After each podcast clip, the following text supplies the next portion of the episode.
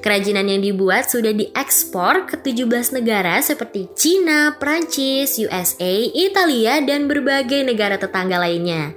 Satu kali pengiriman, dirinya bisa mengirim sampai 100 kg jepit rambut. Wah, keren banget ya.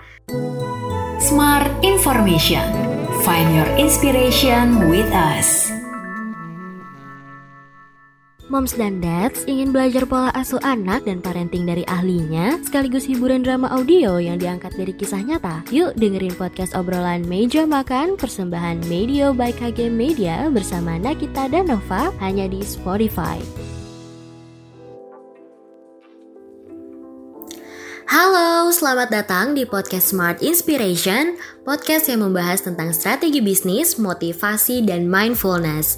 Perkenalkan, saya Ana dari Media Podcast Network persembahan KG Media.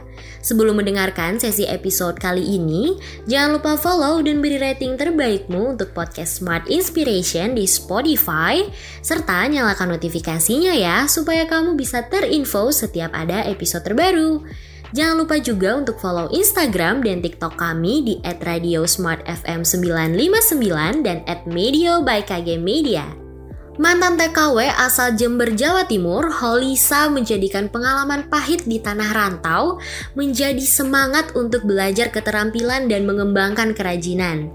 Selama bekerja di perusahaan garment di Malaysia, Lisa mendapatkan kepercayaan dari majikannya untuk hadir ke berbagai kegiatan mewakili perusahaan. Lisa terus mengasah keterampilan belajar cara berbisnis, mulai dari cara berkomunikasi hingga mendesain kerajinan. Saat pulang ke tanah air, dirinya mulai mencoba usaha dengan membuat kerajinan kalung, gelang, anting, dan berbagai aksesoris lainnya yang diberi nama Elisa Rainbow.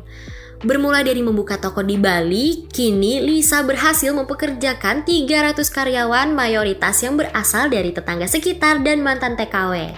Kerajinan yang dibuat sudah diekspor ke 17 negara seperti Cina, Prancis, USA, Italia, dan berbagai negara tetangga lainnya. Satu kali pengiriman, dirinya bisa mengirim sampai 100 kg jepit rambut. Wah, keren banget ya! Lisa terus mengembangkan usahanya agar bisa membantu banyak orang dalam mencari pekerjaan. Ia terus mempromosikan kerajinan miliknya via online dan dirinya ingin membantu meringankan beban ekonomi warga dan berharap warga desa tak menjadi buruh migran lagi, melainkan bekerja di tanah kelahiran agar bisa berkumpul bersama keluarga.